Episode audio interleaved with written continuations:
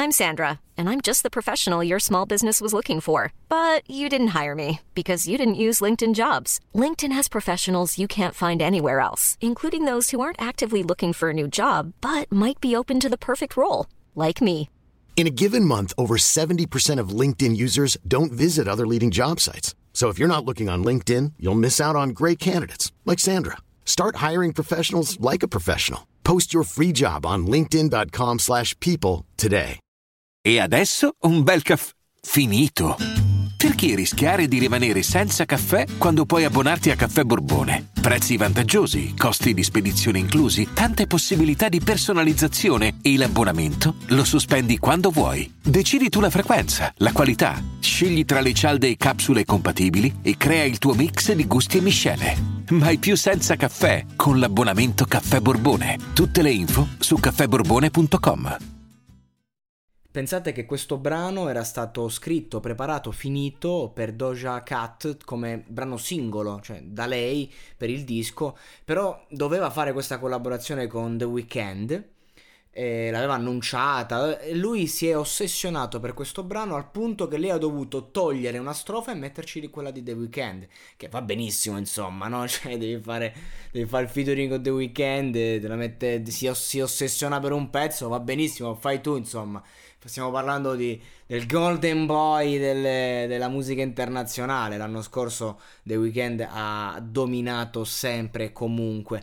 E adesso insomma dovrà riconfermarsi più che per il 2021. Questi sono progetti che vanno ad anni. Però a parte questo, ehm, il brano, al di là che è veramente bello, eh, il, c'è lo stile eh, con la quale eh, Doja Cat eh, gioca al ritornello. Ha, ha uh, ah, quell'effetto lì l'ho voluto riproporre per farvi capire.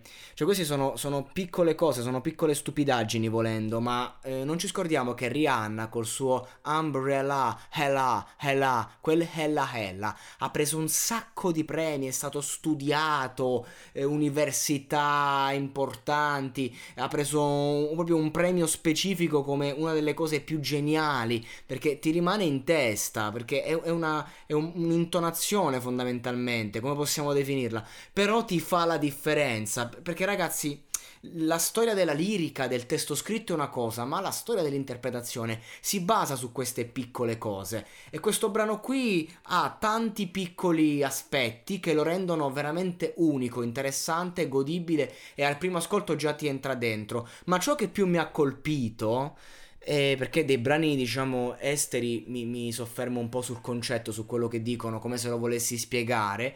Ehm, è il, il, quello di cui parla il testo. Ora, non so se a voi è mai successo. Io tanti anni fa sono stato fidanzato un po' di anni. E non so se vi è mai successo che voi magari state anche bene nella vostra relazione e magari neanche tradireste, non è il caso di questi due artisti che insomma secondo me non hanno il minimo problema a farlo, anzi, però eh, per sopravvivere alla monotonia, alla routine, alle ingiustizie dei rapporti, perché è facile che eh, ci si sovrasti a vicenda, eh, ci, ci si punisca un po' quando si sta insieme, soprattutto quando i rapporti sono disfunzionali, al 99% 99% dei casi. E, um, succede che magari nella tua testa cerchi di eh, vivere un qualcosa che non c'è con una figura idealizzata, magari uno sguardo, e tu vaghi con la mente e tu stai con la tua ragazza, con il tuo partner, però eh, ti domandi come sarebbe, ti fai un viaggio, utilizzi quel pensiero lì per fuggire quando soffri e paradossalmente poi vuoi stare con quella persona, però quella cosa lì, quella fuga ti aiuta a convivere nelle difficoltà senza dover tradire. Poi c'è chi dice che il pensiero è il tradimento peggiore. Però ecco, non recentemente alla Zanzara Cruciani diceva un tizio, questo, questo camionista che tradiva la moglie ogni volta che poteva, diceva magari è per questo che il tuo matrimonio funziona per 16 anni. ecco, io sono d'accordo a metà, però fondamentalmente come concetto non è sbagliato.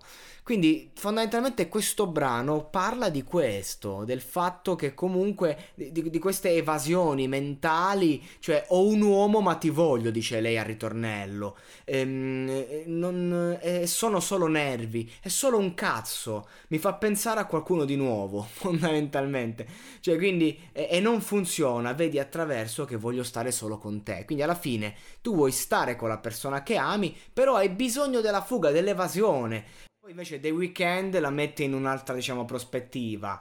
Dice ragazza, ti voglio come tu mi vuoi, sento quell'energia quando sei sopra di me. Quindi eh, è, lui l'oggetto del desiderio. Dice conosco il tuo uomo, non ti sta controllando. Quindi lui, lei è quella che evade. Lui è l'oggetto dell'evasione, però carnale, fisico, non è più solo un pensiero. E tu esisti ancora perché scegli la lealtà.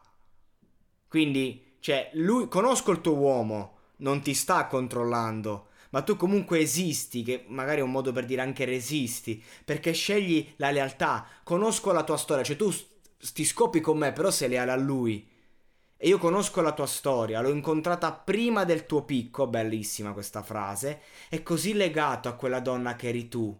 Cioè, quindi lui comunque è legato a quella che eri, non a quella che sei qui con me, quella che eri questo sesso annebbierà la tua memoria, un paio di colpi per metterlo dentro e poi mi apparterrai. Quindi The Weeknd è il bastardo che invece vuole cambiare la situazione, quindi eh, gode nel distruggere la tua lealtà. Quindi praticamente. E questo è un bel gioco, diciamo, dal punto di vista recitativo de- de- dello storytelling, non a livello di persona. Cioè, fondamentalmente in questo momento, in questo discorso, The Weeknd è uomo di merda, no? Che, che gode nel distruggere i rapporti, però anche qui ci racconta una disfunzione, non dobbiamo giudicare soprattutto, soprattutto, nell'arte, non dobbiamo giudicare quello che viene detto, ma dobbiamo godere del concetto. E quindi praticamente eh, la disfunzione di cui parla The Weeknd è all'opposto. E questa è, è, una cosa molto bella che ho riscontrato nei vari featuring tra grandi artisti americani soprattutto che quando collaborano e raccontano un concetto, un pensiero soprattutto a livello sentimentale ognuno dà la sua visione. E questo ci dice tanto sia su Doja Cat sia su The Weeknd. Ed è molto bello perché anche dal modo in cui decidi di affrontare una tematica fa capire non chi sei ma come ti senti? The Weeknd, nonostante tutto il successo, nonostante tutto, non si sente l'uomo vittima del rapporto, non si sente l'uomo che evade, ma si sente l'oggetto del desiderio che vuole distruggere la lealtà altrui, a riprova del fatto che soldi, successo e fama non colmano il grande vuoto interiore che abbiamo dentro.